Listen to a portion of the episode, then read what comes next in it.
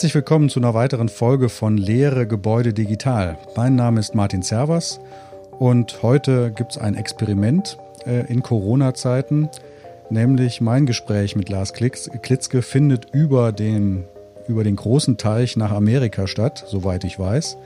Ähm, und insofern bin ich gespannt, ob das ganze Technische auch drumherum funktioniert und hoffe, dass die Leitung sozusagen steht.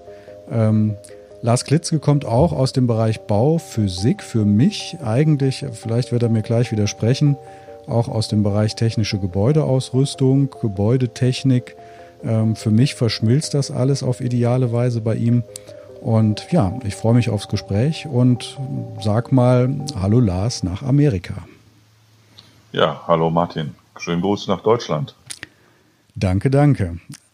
Also, ich habe dich ganz kurz nur namentlich vorgestellt, äh, weil wir im Vorgespräch irgendwie gemerkt haben, dass du selber so ein bisschen äh, zögerst, wenn ich dich frage, als was ich dich eigentlich vorstellen soll. Insofern würde ich dich gerade selber bitten, ähm, fang mal an, wenn du gefragt wirst, wer bist du, was machst du gerade, äh, welche Rolle hast du so im Leben? Ja, in beruflicher Sicht bin ich ähm, Gesellschafter und Mitbegründer der Enertech Bauphysik GmbH. Wir sind ein mittelständiges Ingenieurbüro und beschäftigen uns seit vielen Jahren national wie international mit den Themen der Bauphysik und Energieeffizienz. Hier ist mit Sicherheit so die Symbiose aus konstruktiver Ingenieurbau, Bauphysik und technische Gebäudeausrüstung prägend. Und in zweiter, im zweiten beruflichen Leben mittlerweile äh, lehre ich an drei verschiedenen Hochschulen. Und das nimmt mit Sicherheit heute schon 25, 30, 40 Prozent meiner Arbeitskraft oder meines Zeitbudgets in Anspruch. Mhm. Du bist ja auch in Koblenz tätig, da im Modul Technische Gebäudeausstattung mit dem Herrn Schucher zusammen äh, oder auch Energieplanung, ist heißt das bei ihm. Ähm, bevor wir an dem Punkt wieder ankommen, das sind wir ja schon relativ weit hinten, würde ich aber gerne äh, so nach guter alter Tradition äh, dieses Podcasts relativ weit vorne anfangen. Ähm, wo würdest du den Moment festmachen, wo, wo für dich so die Reise losging? Also noch nicht, wo du jetzt das Ziel vor Augen hattest, aber wo du sagst, okay, ab da hatte ich so ein berufliches, eine berufliche Vision oder ein Interesse. Wann war das da? Ja, das war, also ich habe ähm, auf dem zweiten Bildungsweg mein Abitur nachgeholt und habe dann ähm, über verschiedene Wege durfte ich eine Ausbildung machen als Energieberater. Und da war eigentlich so der Punkt dessen, dass ich einfach mehr über die Thematik Energie, Energieeffizienz und alles, was so damit zusammenhängt, wissen möchte und habe dann ein Studium angefangen in Köln, technische Gebäudeausrüstung und ähm, bin dann darüber zum zweiten, zum dritten und zum vierten Studium gekommen, um einfach komplexere äh, Zusammenhalte mir selbst erklären zu können und letztendlich auch anwenden zu können. Mhm. Gibt es da irgendwie aus der Familie so eine Vorbelastung oder warst du quasi so um, um, alleine unterwegs? Alleine klingt jetzt falsch, aber, aber so selbstständig unterwegs? Oder gibt es da irgendwie eine Initialzündung auch im familiären Bereich? Ja, also mein, äh, das ist eine gute Frage. Also mein Großvater ist oder beziehungsweise war Bauingenieur und ähm, hat bei der IVG gearbeitet und hat ähm, unter anderem die Harthöhe mitgeplant. Und ich war zu jung, um es in der Gänze zu begreifen, aber ich erinnere mich an verschiedene Situationen, wo wir durch Bonn gefahren sind und er immer ganz stolz erzählte, da habe ich mitgewirkt. Mhm. Oder wir sind durch Deutschland gefahren und dort habe ich mitgewirkt. Und er hat über seinen Beruf etwas Nachhaltiges geschaffen. Etwas komplett anderes. Also er ist Statiker äh, vermehrt gewesen und mich hat das aber irgendwie im Unterbewusstsein immer bewegt und begleitet. Ähm, ja. Mhm. Und dann hast du eine Ausbildung gemacht?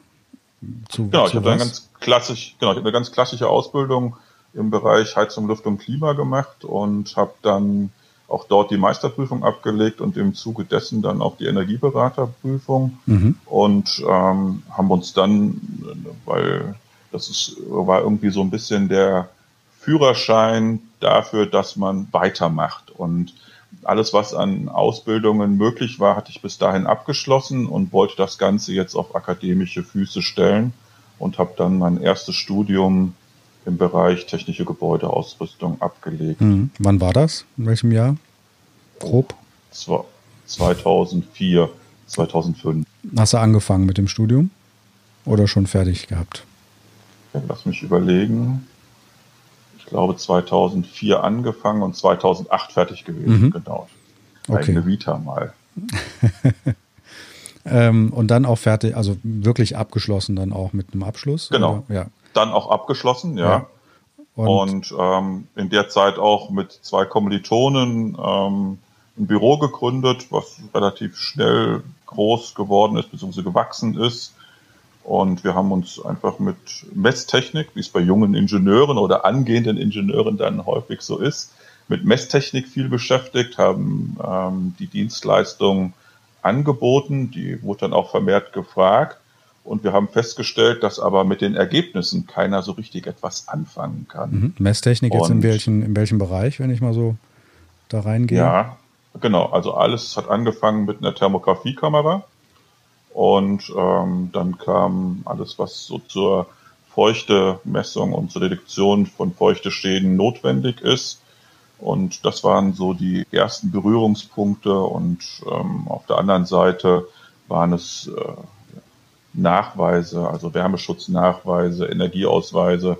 Das war so der, der Part oder die Symbiose, um einfach, um unser Studium zu finanzieren und was so an Ausbildung und an Messtechnik vor allen Dingen eingekauft werden sollte. Mhm. Und wie ging es dann weiter? Also 2000, was hast du gesagt? Fünf, sechs, warst du fertig? Nee, acht. Genau, 2000, sieben, acht, sieben, acht, acht genau, ja. acht war ich fertig. Und ähm, ja, dann das Büro ist mittlerweile angewachsen. Wir hatten dann schon gut zehn Mitarbeiter. Ach, das war das war das Büro, was ihr jetzt auch noch habt. Der Vorgänger, genau. Okay. Mhm. Und dann haben wir, die Aufgaben wurden irgendwie größer und die, die Projekte wurden komplexer. Und ich habe festgestellt, dass, und das relativ früh schon, dass Gebäude und Heizungstechnik einfach zusammengehören.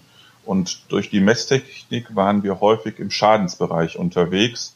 Und ich wollte dann den, den Weg des Bauingenieurs gehen habe dann ein Studium begonnen an der FH Kaiserslautern zum Bauingenieur und mit der Vertiefung Schäden an Gebäuden. Mhm. Begonnen, genau, und, ja. Ja, begonnen 2009, abgeschlossen dann 2012. Ja. Und habe dann darüber vermehrt im Schadensbereich und durch die eigene Ausbildung und Tätigkeit dann eigentlich festgestellt, immer hinten anzufangen, wo der Schaden schon da ist, ist eigentlich nicht der richtige Weg, sondern mhm. wir müssten einfach viel früher anfangen. Wir müssten in die Planung gehen. Ja.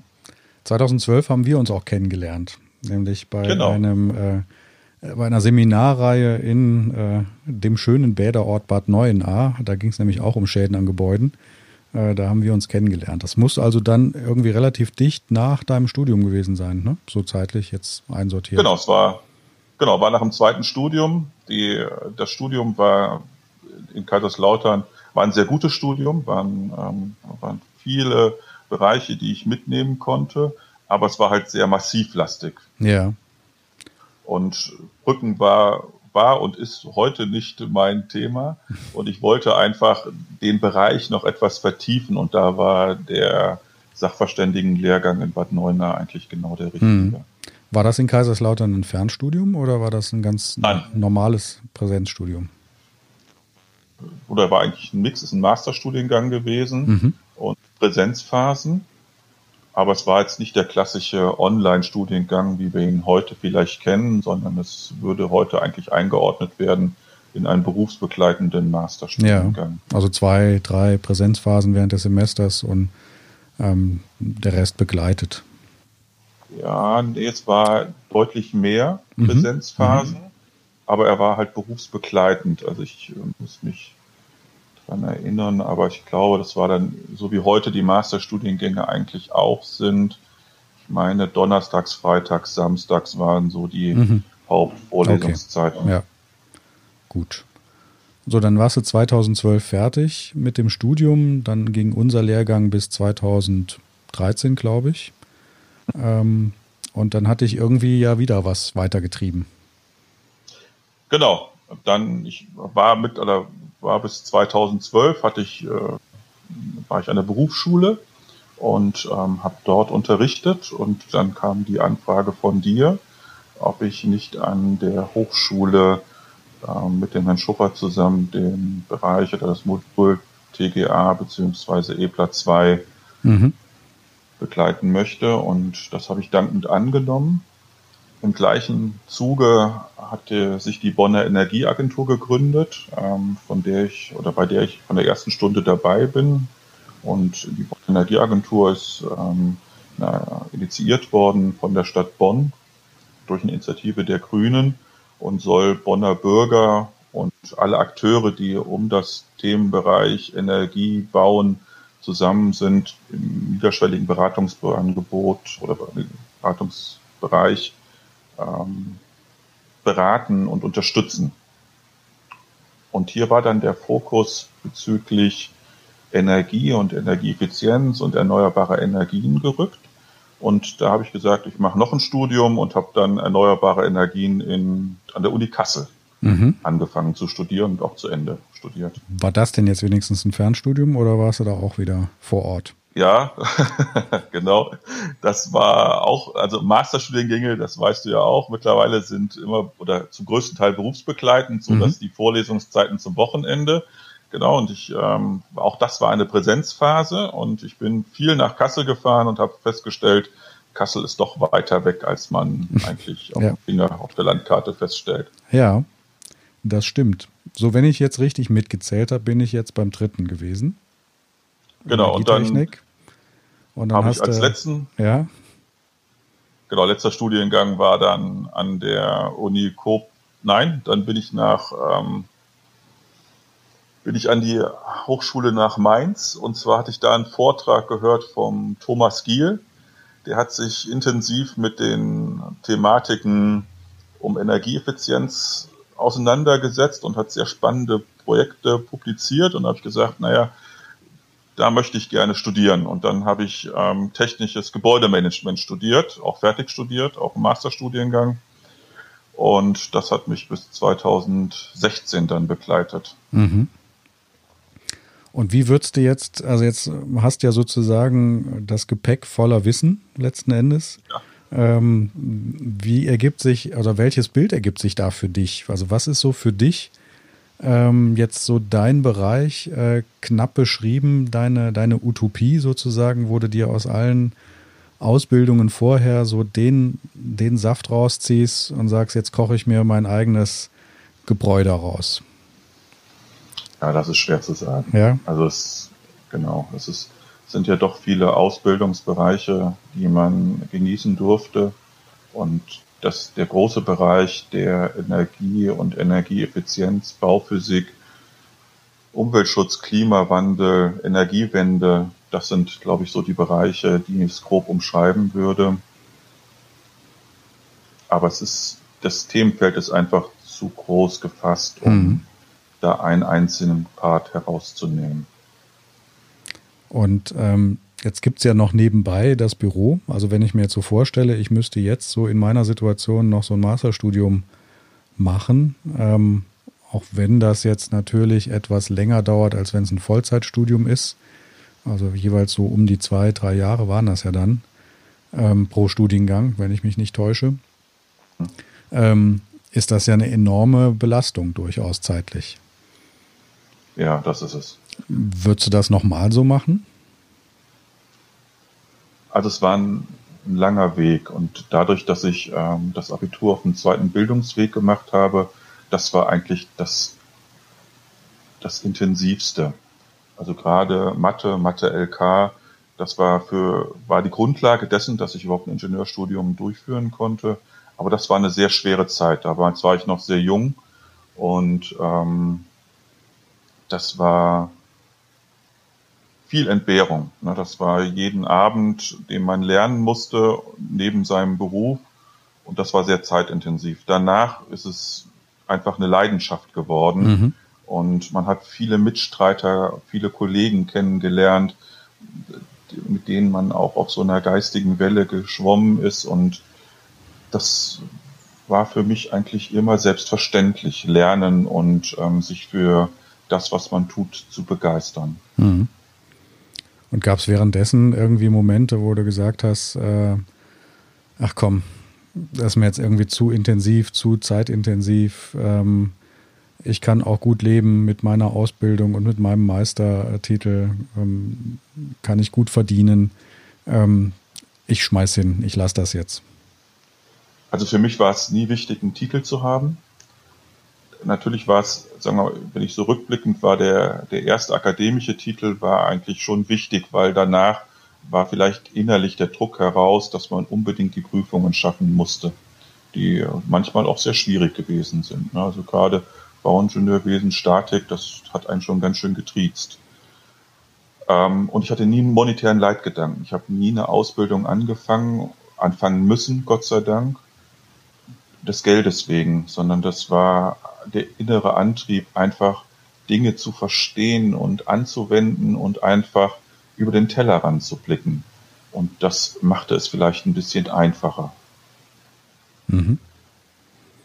Auch gerade am Anfang schon, also wenn du sagst, äh, zweiter Bildungsweg, Abitur gemacht, war das dann da auch schon so?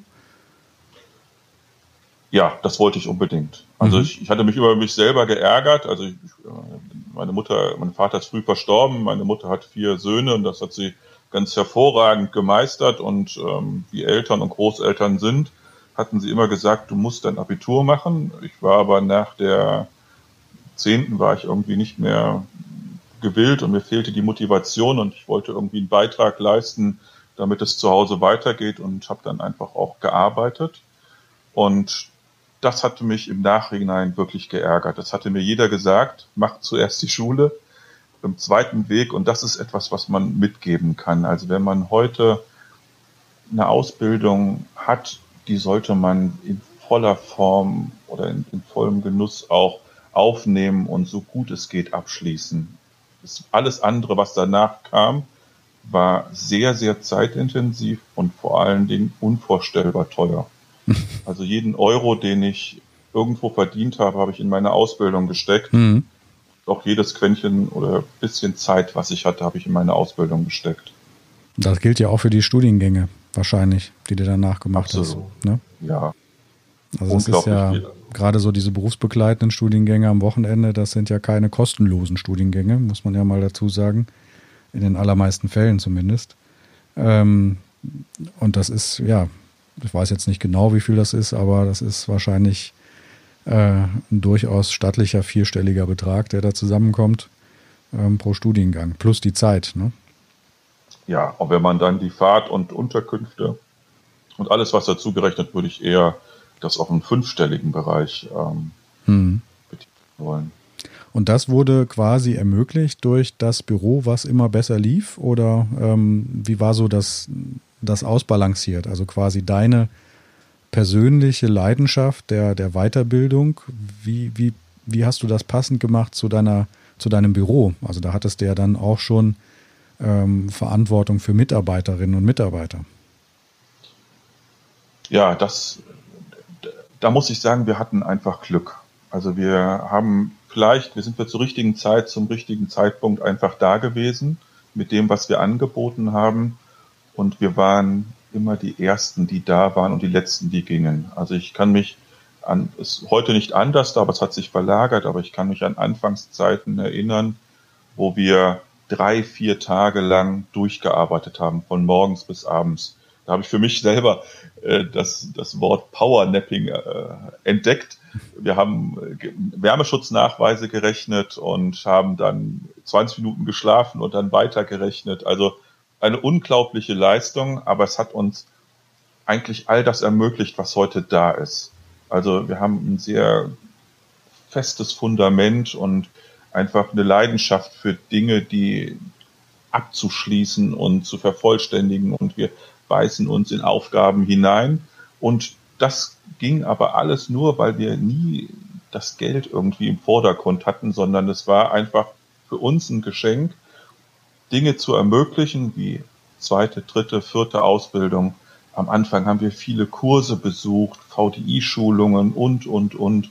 Und das hat einfach unglaublich viel Geld gekostet. Das war jetzt die Anfangszeit, wo du mit deinen Kommilitonen den Laden aufgebaut hast, ne? aus der du jetzt genau. erzählst. Ja.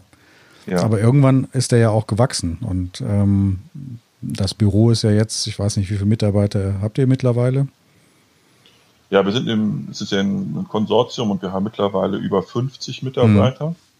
Und auch da muss man sagen, das sind ja Strukturen, die wachsen müssen. Also es von einem, von der Idee her, man ist als junger Ingenieur und man macht Nachweise und wickelt Projekte ab, Bauleitungen bis hin zu wir haben unterschiedliche Abteilungen. Das muss wachsen. Das muss mhm. auch in einem schnell wachsenden Unternehmen müssen hier Abteilungen wachsen und müssen ähm, Aufgaben delegiert und abgegeben werden. Und das ist ein Prozess. Und dieser Prozess, der hat lange gedauert, aber wir sind jetzt mittlerweile auch schon seit 15, 16 Jahren auf dem Markt. Mhm.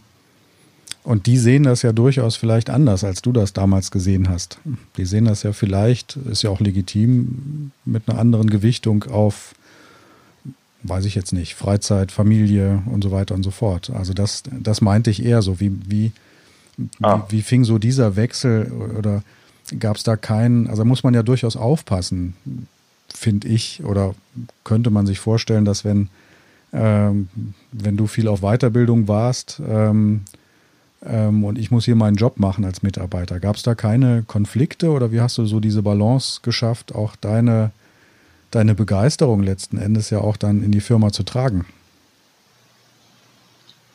Ich glaube, A, haben sie gesehen, dass wir morgens schon da waren, abends da waren und dass wir, trotz dass wir Fortbildung gemacht haben, immer präsent gewesen sind. Also wir haben uns nie zurückgezogen, sondern waren immer präsent, immer ansprechbar und es war eher so ein Miteinander und die Begeisterung der Sache, also auch Mitarbeiter finden sich ja in der Regel über ein gemeinsames Werk, ein gemeinsames Denken, ein gemeinsames Tun. Und da muss ich sagen, dass wir in der Regel immer sehr großes Glück gehabt haben mit Mitarbeitern, die zu uns gekommen sind. Ich sage aber, man findet sich im Leben und so ist es auch im Beruf gewesen ab einer gewissen Größe und ähm, muss man mit Sicherheit auch Mitarbeiter akquirieren in Bereichen, die jetzt nicht direkt mit dem Kerngeschäft zu tun haben, sprich die ganze Administration.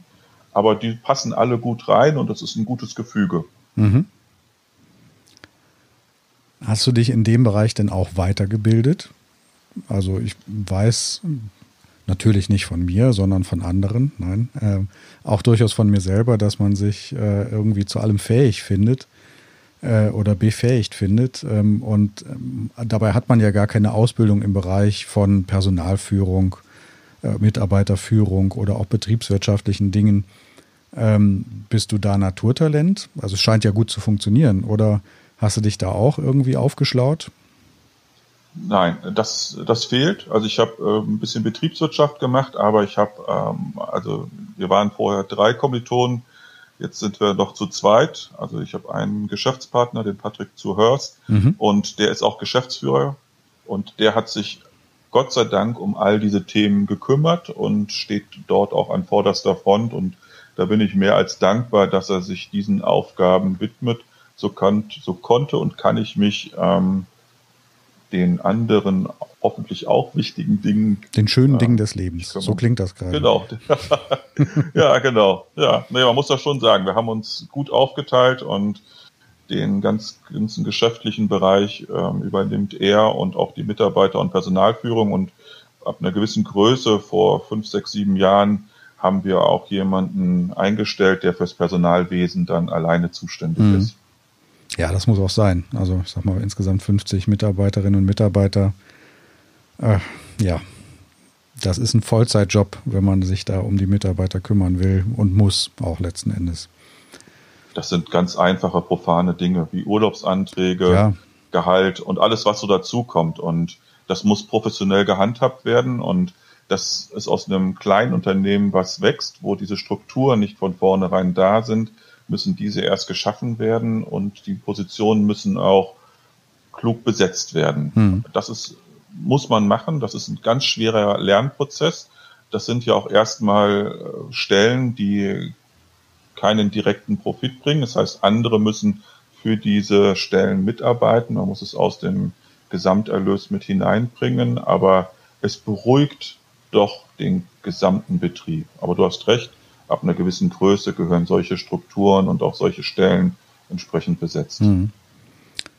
Jetzt gab es in dem, in dem letzten Podcast, habe ich auch gesprochen mit einer Kollegin von uns, die sich ähm, auch in einem Bonner Büro um die Bauphysik kümmert, ähm, die aber anders gelagert ist. Also es ist, du hast dir ja die Folge auch angehört, es ist ja in einem Tragwerksplanung konstruktiven Büro entstanden, sozusagen, als, als Spross, die Bauphysikabteilung und auch stark gewachsen. Jetzt seid ihr ja quasi originär in dem Bereich unterwegs, von, von vorne an sozusagen. Ähm, ich würde jetzt gerne so ein bisschen das Profil eurer Firma für die Hörerinnen und Hörer so ein bisschen greifbarer machen. Ähm, wie, wie gliedert sich für dich wie ist dein Bild von eurer Unternehmung? Was sind eure Aufgaben, Stärken, ähm, Schwerpunkte? Ja, also ein ganz großer Bereich und das ist auch eine eigene Abteilung, ist tatsächlich die Bauphysik und zwar alle Themen, die mit der Bauphysik zusammenhängen.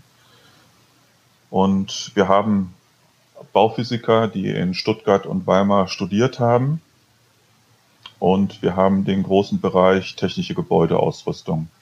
Und das sind so die beiden Schwerpunkte, die bei uns fest verankert sind. Bauphysik und technische Gebäudeausrüstung mhm. und daraus entstehen auch die Projekte. Also wir haben reine klassische bauphysikalische Fragestellungen und wir haben reine TGA, TGA-Planungsleistungen und wir haben mittlerweile sehr große Projekte, wo halt beide Bereiche zusammenspielen. Das ist aus meiner Wahrnehmung, und ich war ja auch ein paar Jahre in der Praxis tätig, eher die Seltenheit, dass so diese Bereiche wirklich gewollt auch zusammen äh, existieren und kooperieren. Also nicht nur koexistieren, sondern wirklich auch zusammenarbeiten. Also ich kenne so die klassischen TGA-Planungsbüros, die als die neue, damals neue Energieeinsparverordnung auf den Markt kam, so 2002 begann das ja. Und äh, mit der NF 2004 wurde es ja dann für Nichtwohngebäude sehr äh, anlagenlastig, die ganze Nachweisgeschichte. Ähm, dass viele, dass ich die TGA-Planer oft gefragt habe äh, und ge gefragt habe, warum macht ihr denn jetzt nicht die Nachweisführung? Ihr seid doch im Bereich TGA unterwegs und ich schicke euch hier ellenlange Fragebögen, nur damit ich das richtig eingeben kann in meinem Programm und ähm, bekam dann halt eher Skepsis und Zurückhaltung und Zweifel ob der ganzen Nachweisgeschichte. Ähm, und andererseits gab es so die klassischen alteingesessenen Bauphysikbüros, ähm, die also entweder Nachweise nur erstellten, die also so aus der Tragwerksplanung mitkamen und dann früher K-Wert-Nachweise führten, U-Wert-Nachweise führten äh, und sich mit der TGA gar nicht auseinandersetzen mussten, die dann ein großes Problem reinkamen, als sie dann noch die TGA mit bewerten mussten. Also die beiden Bereiche, die haben sich nicht unbedingt angezogen. Und ähm, wie ist jetzt deine Wahrnehmung heutzutage? Ist das, ist das immer noch ungewöhnlich, eure, eure Konstellation? Oder ist es eher, ähm, nimmt das zu, sozusagen, die Kompetenz in beiden Bereichen? Das ist ganz schwierig. Also es, wie du schon sagtest, es kommt aus gewachsenen Strukturen. Mittlerweile haben wir eine neue Generation von Ingenieuren, die natürlich auf den Markt kommen und das ist auch gut so und auch die die Büros bereichern und auch die Büros mussten weiterdenken. Bis, also bis 2002 war es ja eigentlich getrennt durch die Wärmeschutzverordnung und die Heizungsanlagenverordnung. Und erst mit der ENEF hat man zumindest den gesetzlichen Rahmen geschaffen, dass hier eine Gesamtbilanzierung erfolgt, was ja schon immer eigentlich erfolgen musste. Ähm, aber dort wurden erst die gesetzlichen Rahmenbedingungen geschaffen.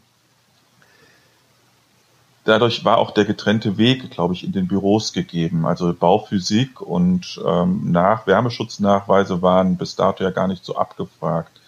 Durch die Energieberatung, Energiedesign, auch die neuen Studiengänge, glaube ich, findet dort auch ein anderer Zugriff.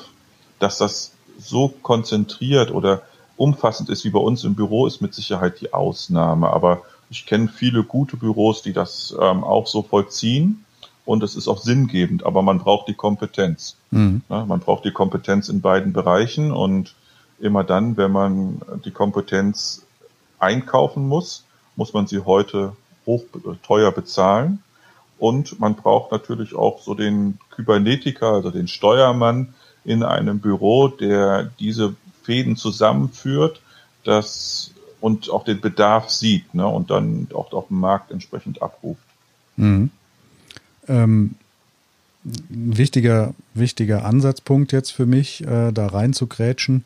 Ähm, findest du, dass da noch zu wenig drauf reagiert wird auf die Notwendigkeit, dass man von beiden Bereichen was wissen muss? Also ich kann jetzt beurteilen, dass in dem Studiengang also wenn ich Bauingenieurwesen studiere, der Bereich TGA bei uns in einem Modul im Master auftaucht, ähm, ist das zu wenig aus deiner Sicht? Wäre die Nachfrage am Markt nach geeigneten Mitarbeiterinnen und Mitarbeitern größer? Sollte da mehr passieren? Auf jeden Fall. Auf jeden Fall. Also das ist, also dadurch, dass ich jetzt selber an der Hochschule bin, ähm, habe ich natürlich den, den, den Blick hinter die Kulissen und ähm, man denkt eigentlich immer außen, eigentlich müssten doch auch die Fachbereiche zusammenarbeiten. Und das naheliegendste wäre ja Bauingenieurwesen und Architektur. Also wenn wir nur in der Gebäudehülle sind, dass es dort auch ähm, Synergien gibt und dass eigentlich eine gemeinsame Sprache gefunden wird.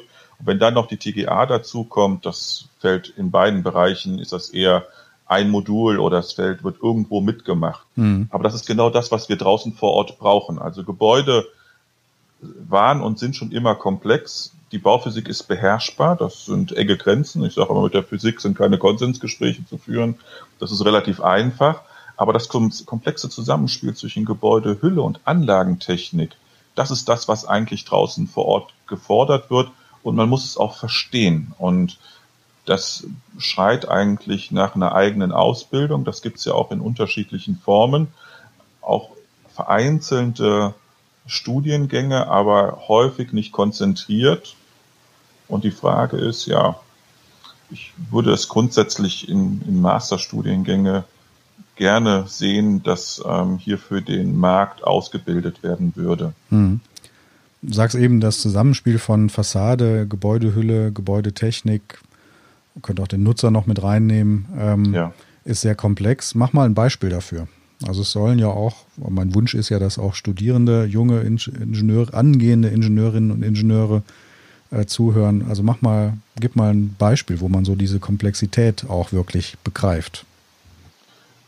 Ja, das, das einfach, was ich heute viel sehe, dadurch, dass es zusammengewürfelt wird, dass man mit Technik sich Effizienz erkauft. Das heißt, es wird viel Geld und auch viel Intelligenz in Technik investiert. Da ist auch die Bereitschaft draußen bei der Bauherrnschaft groß. Technik begeistert, also wenn man da auch eine Affinität zu hat, ist das relativ einfach auch ähm, in den Markt zu werfen. Dabei kann man durch passive Maßnahmen schon sehr viel erreichen.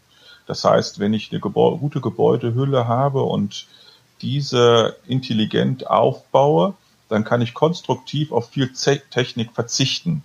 Und das ist vielen nicht bewusst. Also heute werden einfache Programme bedient und dort wird draufgeklickt und es ist so einfach, jetzt hier ein bisschen Technik hineinzubringen und schwuppdiwupp habe ich einen tollen Nachweis, mit dem keiner etwas anfangen mhm. kann. Das heißt, es fängt ja eigentlich ganz früh in den Leistungsphasen an, ähm, muss es anfangen, meiner Meinung nach und deiner Meinung nach auch. Ähm, da bin ich aber ja durchaus ähm, ja weder als TGA-Fachplaner noch klassischerweise in der Bauphysik schon mit am Tisch. Genau, also das ist, das ist ein Grundproblem, dass man erst spät dazugerufen wird und meines Erachtens sollte es eine Leistungsphase Null geben. Also für mich ist Bauen komplex. Wenn ich heute ein Gebäude, bleiben wir beim Neubau, wenn wir den bauen, dann zähle ich je nach Zählweise bis zu 50 Einzeldisziplinen. 50 Einzeldisziplinen. Jede Disziplin ist ein Meistergewerk, ob das vom Rohbauer ist zum Tiefbauer, äh, Holzbau, Dachdecker, Sanitär, Elektrik, alles sind Meistergewerke mit drei Jahre Ausbildung, drei Jahre Meister. Und wer möchte sich denn den Hut aufziehen und sagen, ich beherrsche alle 50 Einzeldisziplinen und hole das Beste aus jedem Gewerk heraus? Also ist es doch, wäre es doch sinngebend, dass man sich vor der Planung zusammensetzt und die Intelligenzen aus jeder Disziplin herausholt. Und oben sitzt einer, in der Regel der Architekt, der Kybernetiker, der Steuermann, der diese einzelnen Gewerke zusammenfügt, dass wir am Ende etwas haben, was in der Gesamtheit funktioniert. Mhm. Warum wird das nicht gemacht? Ja, das ist äh, blöd das gefragt. Wird vermehrt, genau, es wird vermehrt gemacht, ja, tatsächlich. Ja. Es wird vermehrt nachgefragt. Es ist natürlich noch nicht so, dass es ähm, überall stattfindet. Man sieht das heute, wenn ich heute Zertifizierungen, Lead Bream oder E oder BND oder sonstiges nehme, da finde ich das schon. Da wird von vornherein aufgrund des Zertifikats solche Gedankengänge sogar noch weit umfassender, meines Erachtens auch notwendiger ähm, geholt.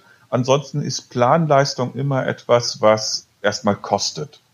Und ähm, das ist schwer, dass man die Planer und dann, wenn es noch mehrere sind, herbeizuholen. Und ich sage immer, ein guter Planer holt sein eigenes Honorar schon raus. Ne? Also wenn ich gut plane, dann kriege ich auch entsprechend ein vernünftiges Gewerk, ein vernünftiges System, was am Ende auch funktioniert. Und ein großes Problem, und das sehen wir ja auch in der Hochschule, ist, dass es häufig auch an den Ausführenden so ein bisschen scheitert, zu sagen, hier sind meine Grenzen. Bis dahin reicht mein Sachverstand oder mein Fachverstand und jetzt müsste ich mir eigentlich jemanden dazu holen. Also das typische Netzwerken, dass man gemeinsam an einem Projekt arbeitet und zwar das Ziel schon vor Augen hat und jeder bringt so sein Bestes mit in dieses Gewerk. Mhm. Das müsste mehr stattfinden. Das müsste aber auch in der Ausbildung schon vorgelebt werden. Und denkst du nicht, dass da so ein großes Hindernis auch, zumindest höre ich das immer, ähm, das Vertragliche ist, das Haftungsrechtliche ist? Ähm, das heißt, wenn ich mich da einmische, sage ich jetzt mal, also ich formuliere jetzt mal dein Netzwerken um mhm.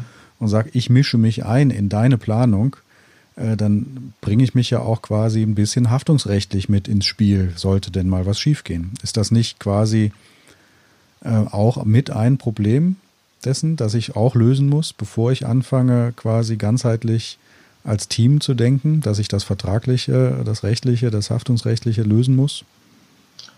Ja, das ist mit Sicherheit so. Umso größer also bei, kom bei komplexen, genau, bei komplexen Bauvorhaben. Genau. Jetzt nicht beim äh, sechs Parteien Einfach. Wohnhaus, da ist die Welt noch ein bisschen einfacher, aber müsste ich eigentlich doch lösen, oder nicht? Absolut, absolut. Bei großen, bei großen Projekten ist das so. Dort ähm, beschäftigt man eigene Rechtsabteilungen und ähm, man muss die Haftung ganz klar oder stringent trennen in die einzelnen Gewerke oder man hat eine Gesamtplanung und dann muss man die Planleistungen, die man selber nicht abbilden kann, einkaufen. Mhm. Das war ja für uns, als wir gewachsen sind, wir haben ja uns bewusst auf dieses breite Ausbildungsfeld gestellt, weil wir wussten, wo eigentlich, oder zumindest dachten wir, dass wir wussten, wo es ist, ähm, wo der Bedarf ist. Und deswegen haben wir uns ja selber fortgebildet. Also wir haben ja beide ähm, fast ähnliche oder gleiche Ausbildungen und haben gezielt dort das dort uns weitergebildet, wo wir den Bedarf gesehen haben und wir wollten keine Abhängigkeiten schaffen. Mhm. Und das ist uns in dem Form gelungen und wir konnten uns dann den Support, die Unterstützung von einzelnen Mitarbeitern mit ihren einzelnen Schwerpunkten noch hinzukaufen oder einkaufen oder mhm. akquirieren. Jetzt lasse ich mal die nächste Sau aus dem Käfig und fange an, die zu treiben. Ähm, denkst du, dass das Thema BIM, Building Information Modeling, da helfen könnte? Ja, also es ist mit Sicherheit eine Möglichkeit, gesamtheitlich an ein Projekt heranzugehen und immer dann, wenn Planprozesse vordefiniert sind und möglichst viele Beteiligte von vornherein einschließt, kann es einen Prozess nur unterstützen. Also umso früher man in die Gesamtplanung und vor allen Dingen in die interdisziplinäre Planung hineingeht, umso besser kann auch ähm, ein Prozess und letztendlich auch ein Gebäude, ein Organismus funktionieren. Hm. Habt ihr da schon Erfahrung mit gemacht mit BIM? Oder nimmt das zu? BIM wird immer wieder angefragt. Also ich, wir haben ähm, mehrere Projekte damit abgewickelt. Es lässt sich ja, oder sagen wir mal, die, die Schwierigkeit ist ja immer die Software. Also BIM ist ja immer so ein Wort, was über allem steht, sondern man muss ja auch Software realisieren, die oder haben, die das realisieren kann und die Prozesse müssen abgestimmt werden. Und das ist nicht immer gegeben. Und die Erfahrung zeigt, ähnlich wie bei Zertifizierungen, ähm, DNGB oder Lead Bream oder was es sonst auf dem Markt so gibt, dass es erst ab einer bestimmten Größe tatsächlich relevant ist, weil man hier eigentlich alleine einen braucht, der das Projekt entsprechend begleitet. Mhm. Das heißt, das ist ähm, eher was für große Projekte aus deiner Wahrnehmung, zumindest jetzt im Moment.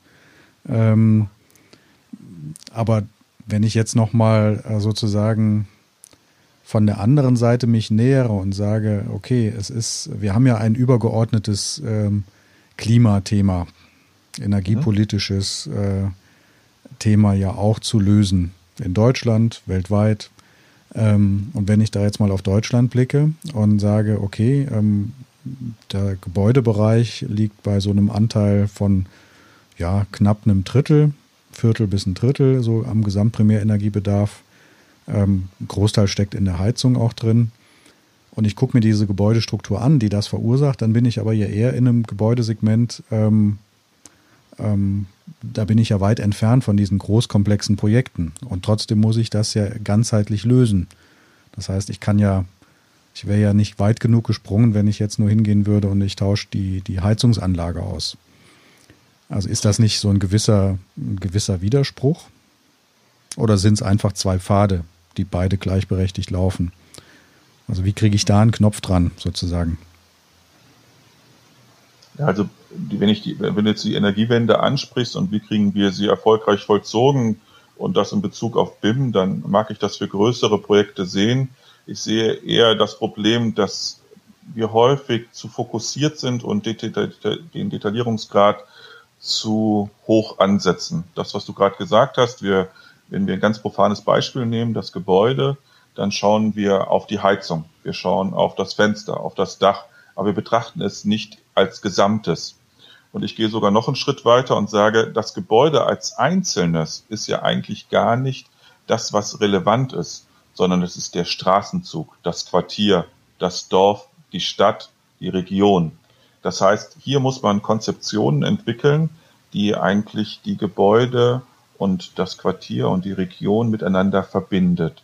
Wir, wir haben ein Neubaugebiet aus den 70er, 80er Jahren. Jedes Gebäude ist gleichartig gebaut, aber jeder baut die gleiche Heizung ein, zu unterschiedlichem Zeitpunkt. Jeder wechselt mal die Fenster aus, jeder nimmt Planleistungen in Anspruch, jeder nimmt Handwerksleistungen in Anspruch, anstatt sich vielleicht mal nur den Nachbarn anzuschauen und zu schauen, wie können wir denn vielleicht gemeinsam eine, ein Energie- und Gebäudekonzept entwickeln und wie können wir letztendlich Energieversorgung sicherstellen, wo wir beide von partizipieren können. Und da wäre schon viel geholfen. Und wenn ich von zwei auf vier, auf acht dann weitergehe, dann schafft man eigentlich viel mehr als dieses einzelne Gewerk oder das einzelne Gebäude betrachtet. Findet das schon statt? Also diese Betrachtungsweisen? Ja, das findet in unterschiedlichsten Formen statt. Und wenn du fragst, ob es ausreichend stattfindet, nein. Nein, ja, also das. genau. Das ist die einfachste aller Feststellungen, dass das nicht, ja. nicht schnell genug geht. Genau. Ähm, aber es wird ja, also es gibt ja zwei Möglichkeiten. Also wir haben ja die Situation, ähm, dass ich einen großen Gebäudebestand habe, der Potenzial hat. Und dieses Potenzial muss ich, muss ich schöpfen, ausschöpfen, um in Richtung der klimapolitischen Ziele zu kommen. Und dafür müsste ich sozusagen, wenn ich es gleichmäßig verteile über die Zeitachse, müsste ich einen gewissen Modernisierungsprozentsatz haben. Also Modernisierungsquote wird das auch genannt. Ähm, und die schiebe ich quasi immer so vor mir her. Und der Berg äh, ist so wie bei so einem Schneeschieber, wird quasi immer größer. Und ähm, da gibt es ja quasi zwei Möglichkeiten, wie das jetzt weitergehen kann. Entweder man verabschiedet sich von den klimapolitischen Zielen oder äh, irgendwann äh, zieht einer den Stöpsel aus der Badewanne und dann gibt es eine riesen Nachfrage ähm, nach Beratungsleistung für diese Energie, energetische Modernisierung im Gebäudebestand. Kannst du schon irgendwie erkennen, in welche Richtung es da geht? Weil ich sag mal, das ist ja auch wiederum eine alte, alte Diskussion. Das hat man vor zwei, vor drei Jahren schon gesagt, dass die Modernisierungsquote zu gering ist.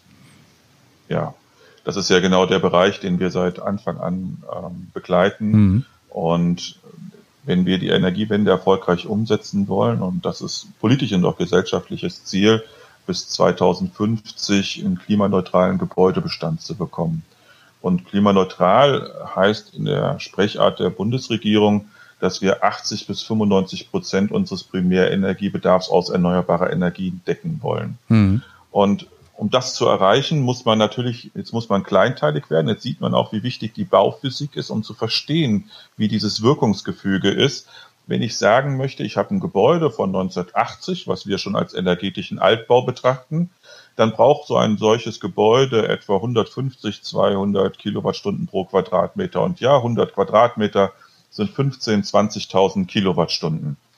Wenn ich das Gebäude jetzt, und jetzt reden wir nur vom Heizwärmebedarf, wenn ich das Gebäude mit erneuerbarer Energien decken würde wollen, ohne dass ich am Gebäudezustand etwas ändere, dann brauche ich eine Solaranlage oder eine Photovoltaikfläche von etwa 120, 150 Quadratmeter diese Fläche stellt mir ja schon das Gebäude und sein Grundstück gar nicht zur Verfügung. Mhm. Das heißt, wenn ich mit erneuerbarer Energien das Gebäude tatsächlich bedienen möchte, dann muss ich ja den, die Energieeffizienz des Gebäudes erhöhen und den Wärmebedarf reduzieren.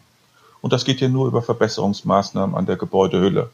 Und dabei betrachte ich, und das ist der heutige Stand, ja nur den Heizwärmebedarf und die Energie, die ich fürs Trinkwasser brauche. Ohne jetzt all das, was eigentlich noch dazukommt. Mhm. Strom, Haushaltsstrom, Mobilität, auch ein Thema, was immer mehr in den Fokus rückt. Das heißt, wenn ich hier eine gesamtheitliche Betrachtung des Gebäudes und des Nutzers sehe, dann habe ich vielleicht bei diesem Gebäude irgendwo 25, 26.000 Kilowattstunden. Und die muss ich erzeugen. Mhm. Am besten auf Basis erneuerbarer Energien. Und dafür muss ich das Gebäude als Einzelnes betrachten, mit seinen Energieströmen und muss es so optimieren, dass ich mit der Fläche und mit den Möglichkeiten, die die Technik mir ermöglicht, dann auch selbst versorgen kann. Zumindest weitestgehend selbst versorgen kann, ohne zusätzlich die Netze zu belasten. Mhm. Und vor der Herausforderung stehen wir im Grunde genommen. Ja, und da hast du ja eben schon gesagt, und das, das will ich jetzt einfach nur noch mal mit erwähnen, wenn ich jetzt nur eine Einheit betrachte, hat die natürlich über den Tag, über die Woche, über den Monat, über das Jahr Spitzen, Peaks, nach oben, nach unten.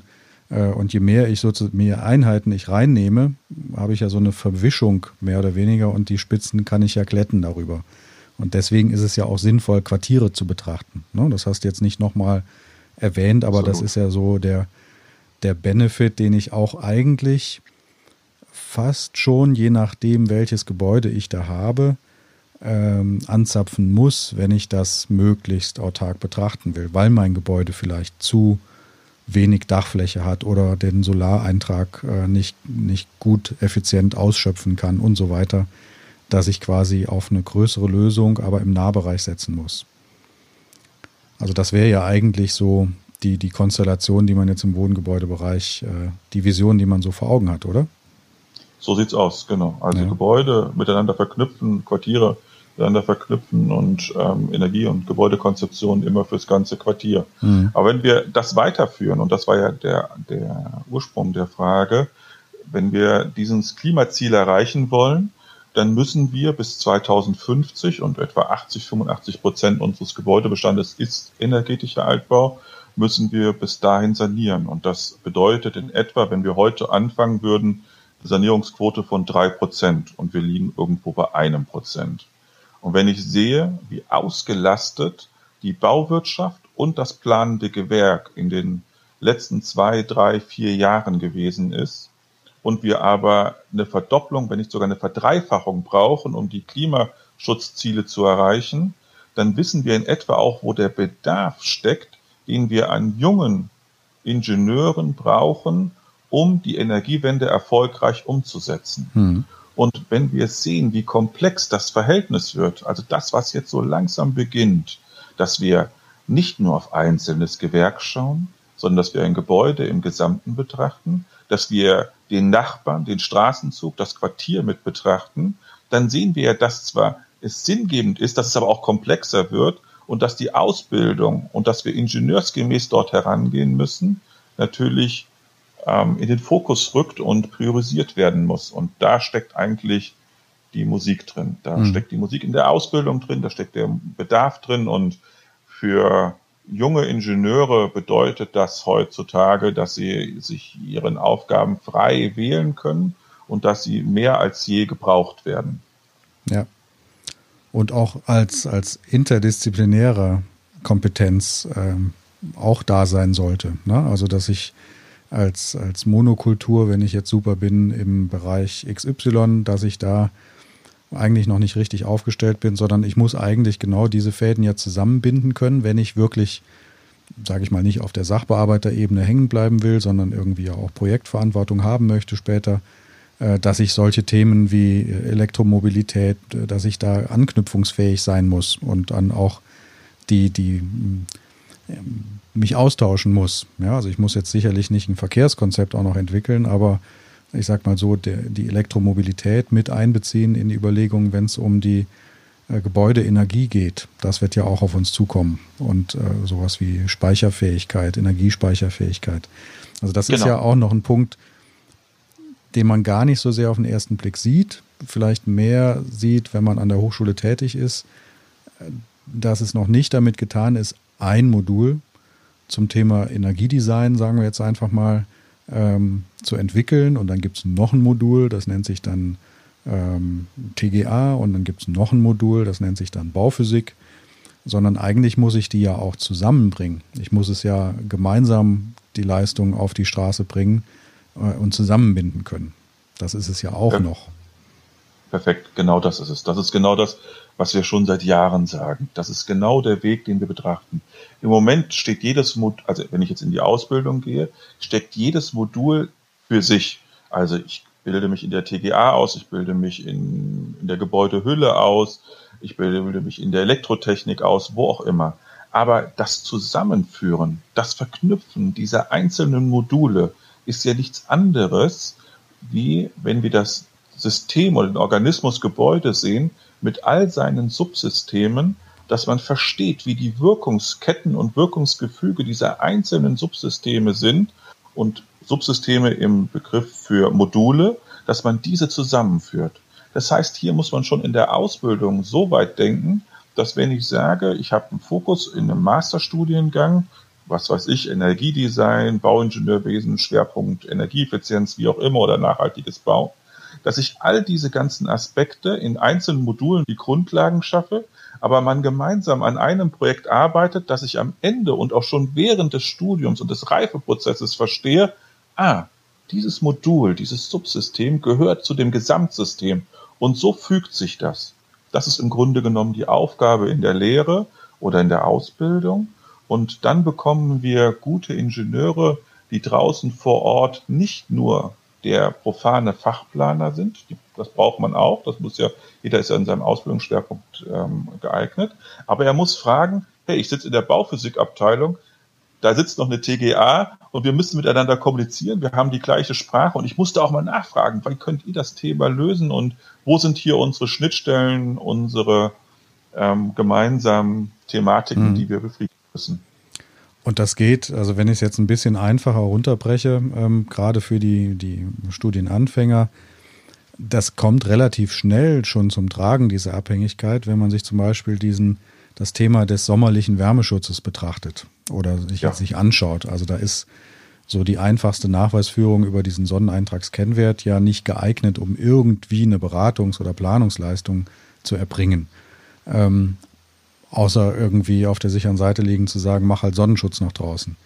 Ähm, aber wie schnell das sozusagen zusammenwächst, sieht man eben auch daran, dass ich äh, ja auch zulässigerweise eine, eine, Simulation durchführen kann für den sommerlichen Wärmeschutz, eine thermische Gebäudesimulation, ähm, die ich dann ja auch dazu nutzen kann, sowas wie jetzt bei Nichtwohngebäuden äh, Lüftungsbedarf oder auch vor allem Kältebedarf, Kälteleistungen ja abschätzen zu können. Und sofort bin ich auf der, auf der TGA-Schiene. Ja, also das ist ja sehr, sehr schnell geht das. Und ich muss jetzt nicht immer an das Hightech-Laborgebäude denken, wo das äh, erst zusammenwächst, sondern das geht ja relativ schnell. Absolut. Das ist ja genau das, was ich vorhin gesagt habe. Die, das Zusammenspiel der einzelnen Aspekte, die auf ein Gebäude einwirken, müssen berücksichtigt werden. Der sommerliche Wärmeschutz, finde ich, ist so ein ganz entscheidendes Beispiel dafür, wie das komplexe Zusammenspiel in einem Gebäude wirken kann und auch wirkt. Ich kann konstruktiv über die Auswahl der Dämmstoffe, der Materialien, das Temperatur-Amplitudenverhältnis verändern. Ich kann über zusätzliche Einbauteile, Verschattungen, den sommerlichen Wärmeschutz berücksichtigen. Ich kann ganz einfach mit ein bisschen Technik, Dachflächenfenster, mit einem Temperaturdifferenzmessung, die Nachtkühlung sind nur zwei, drei Kelvin, aber im Gesamtsummenspiel reduziere ich damit den sommerlichen Wärmeschutz. Oder ich kann, wie es häufig gemacht wird, einfach eine Klimaanlage reinsetzen. Und in der Klimaanlage habe ich zwar das Problem technisch sauber gelöst, aber ich brauche wieder zusätzlich Energie, die ich in das Gebäude hineinbringe, um die Kühlleistung zu befriedigen. Und umso früher ich begreife, wie dieses Zusammenspiel ist, Gebäudehülle, Konstruktion, Anlagentechnik, was bedeutet das, wenn ich Technik mit hineinhole umso früher verstehe ich auch das Gesamtsystem. Und dann brauche ich natürlich Instrumente, ähm, wie ich das bilanzieren kann. Das kann ich ähm, händisch machen mit dem, so einem Eintragswert oder ich gehe hin und simuliere. Und über die Simulation schaffe ich natürlich Realabbildungen, Realabschätzungen. Und das ist meines Erachtens das, was, wo wir hingehen müssen, nicht nur in der Ausbildung, sondern auch in der Planung. Mhm. Plus wieder ergänzt um dann auch äh, die Überprüfung in der Praxis, also ein, ein Monitoring-Konzept. Weil ähm, ich ja trotzdem auch mit einer Gebäudesimulation ja Annahmen treffen muss, über den Nutzer zum Beispiel oder über äh, das Klima, aber dann habe ich später halt das reale Wetter. Also da muss ich ja drauf reagieren und ähm, das sollte ich ja dann, zumindest bei etwas größeren Gebäuden, ja auch irgendwie überwachen können über entsprechende äh, ja, Monitoring-Konzepte? Ja, nicht nur bei größeren Gebäuden, sogar bei kleineren Gebäuden. Ne? Wenn ich heute sehe, also womit ich tagtäglich konfrontiert werde, nehmen wir mal den profanen ein, zwei Familienhausbereich, da wird, wird heute schon Anlagentechnik für 45, 50, 60.000 Euro implementiert.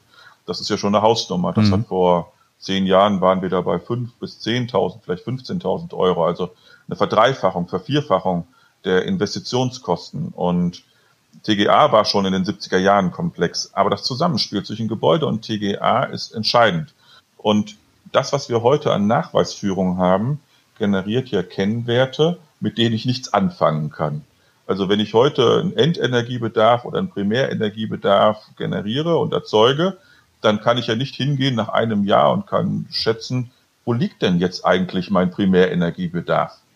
Sondern wir müssen Kennwerte schaffen, und das schaffen wir beispielsweise mit der Simulation, dass wenn wir Energiezähler implementieren, dass wir nachvollziehen können, haben wir das, was wir simuliert haben, was wir vielleicht in der Leistungsphase null interdisziplinär mit allen Fachdisziplinen erstellt und uns erdacht haben, was dann baupraktisch umgesetzt worden ist, ist denn das tatsächlich auch in der Betriebsphase dann eingetreten? Und das kann ich heute mit Messkonzeption und Monitoring relativ einfach und Sensorik kostet kein Geld.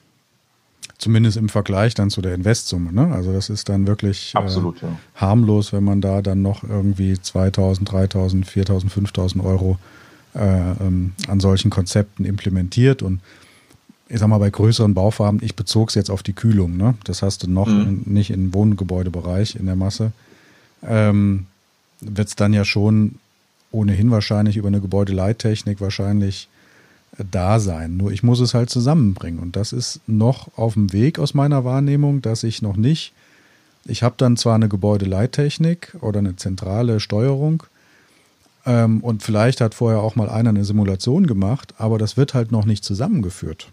Also es ist äh, in meiner Wahrnehmung oft so, dass aufwendig, sinnvoll, kompetent simuliert wird und ich habe dann automatisch ja die, ich kann an jede x-beliebige Stelle in die Simulation einen, einen Zähler einbauen. Und dann wird das gebaut und umgesetzt äh, und da gibt es dann auch eine zentrale Gebäudetechnik, aber keiner kümmert sich mehr um diesen Abgleich. Ja, das kann man auch, auch das kann man, braucht man nicht gar nicht vom großen, komplexen Gebäude runterbrechen. Ja, also ich kann stimmt. da zwei ja, Beispiele ja. nennen. Die Hausautomation, ne, also heutzutage ist ja Hausautomation äh, relativ einfach, nachrüstbar und das ist auch vieles, wo ich die Leute oder Bauherren mitbekomme. Ne? Also niemand wird sagen, Mensch, ich baue mir eine Automatisierungstechnik ein, damit ich mein Gebäude intelligenter steuere, sondern man hat vielleicht schon Entertainment, man hat Sicherheitstechnik. Genau. Aber ich kann durch ein Klatschen die Lichter anschalten. So sieht es aus. Genau. Und dann kann, ja, aber das ist, das ja, ist ja. intelligent. Ja, Wenn man jetzt hingeht, ja, was, also ich habe das bei, ich wohne ja selber in einem Gebäude von 1630, was ein Plusenergiegebäude ist. Das Gebäude ist digitalisiert. Wenn ich den Türknopf bediene und nach draußen gehe, kriege ich ein Bild von meinem Kühlschrank, was noch fehlt.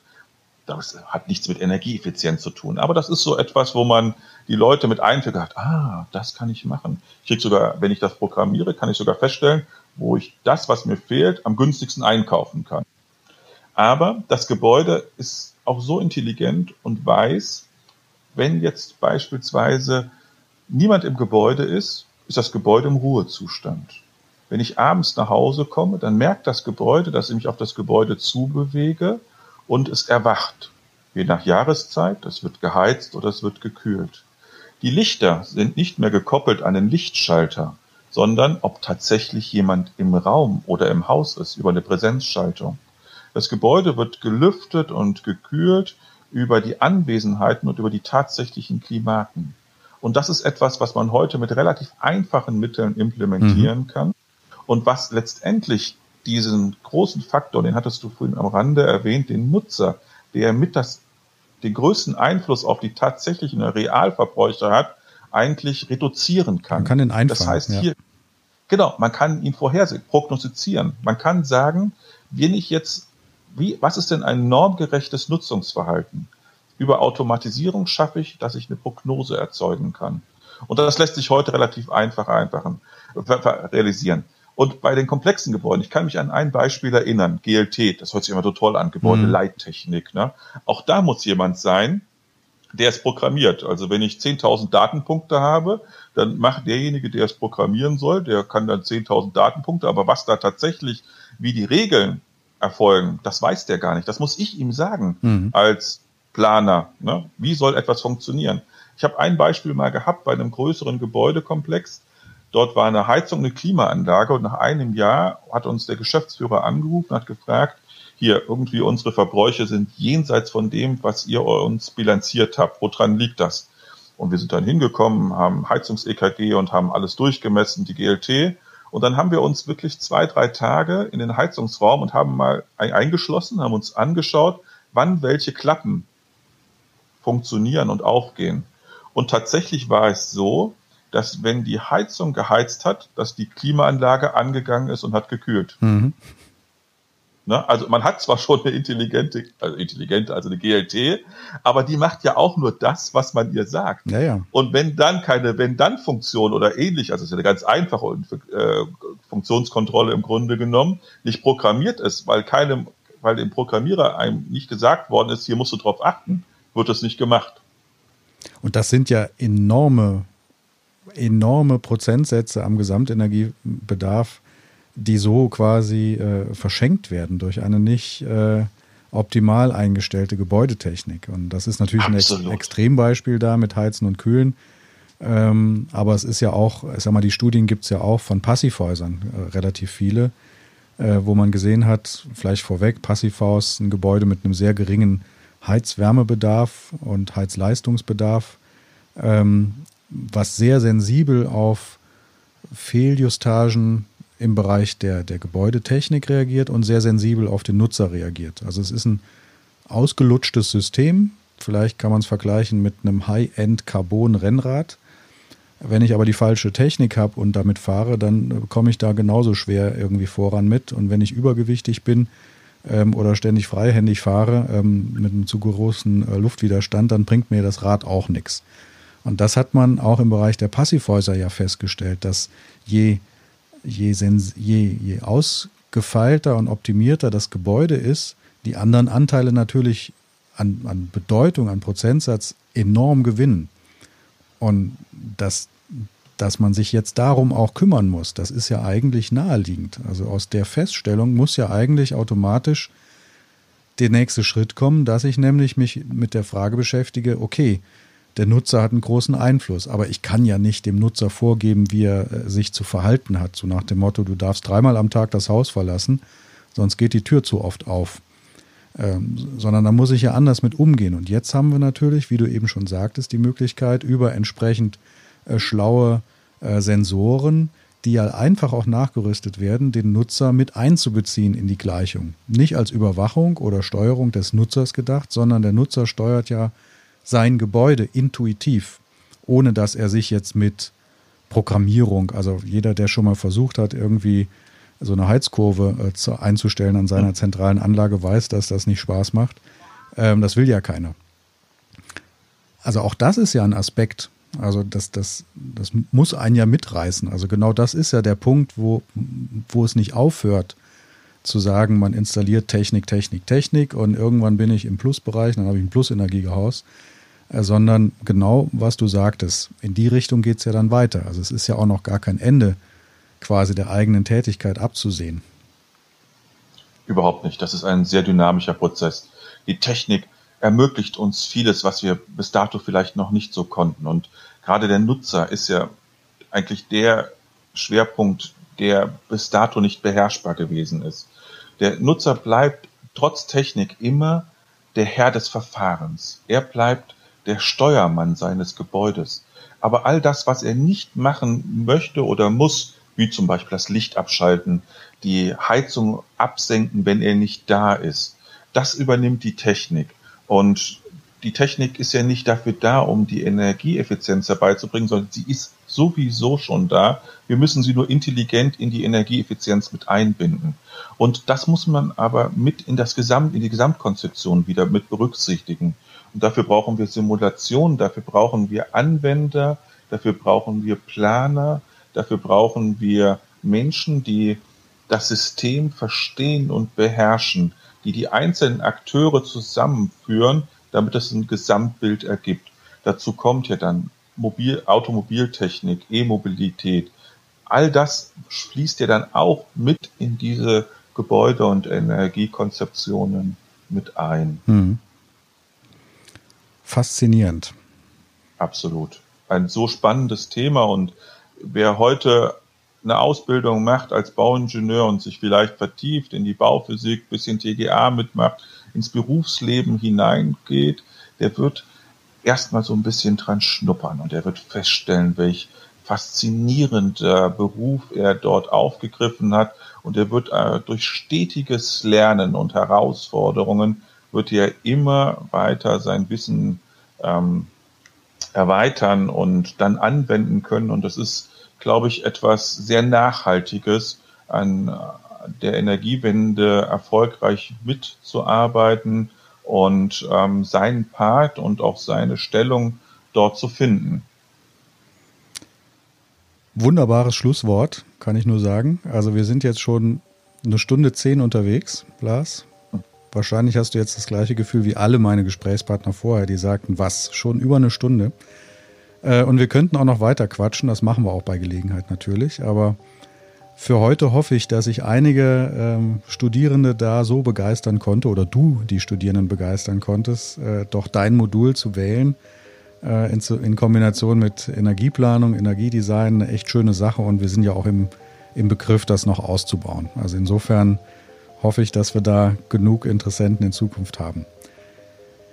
Lars, ich wünsche dir alles Gute in Amerika. Ihr seid ein bisschen länger als geplant da drüben, aufgrund der aktuellen ja, Situation. Ähm, ja, ich danke dir sehr für das Gespräch. Ähm, wir sprechen noch gleich im Nachgang, wenn ich auf Stopp gedrückt habe, ein bisschen. Und äh, den Hörerinnen und Hörern danke ich auch recht herzlich fürs Zuhören und Nächste Woche geht es schon weiter, da sind die nächsten Gespräche und ähm, ich bin gespannt. Die Bauwelt ist bunt. Macht's gut, bis dahin. Tschüss. Tschüss.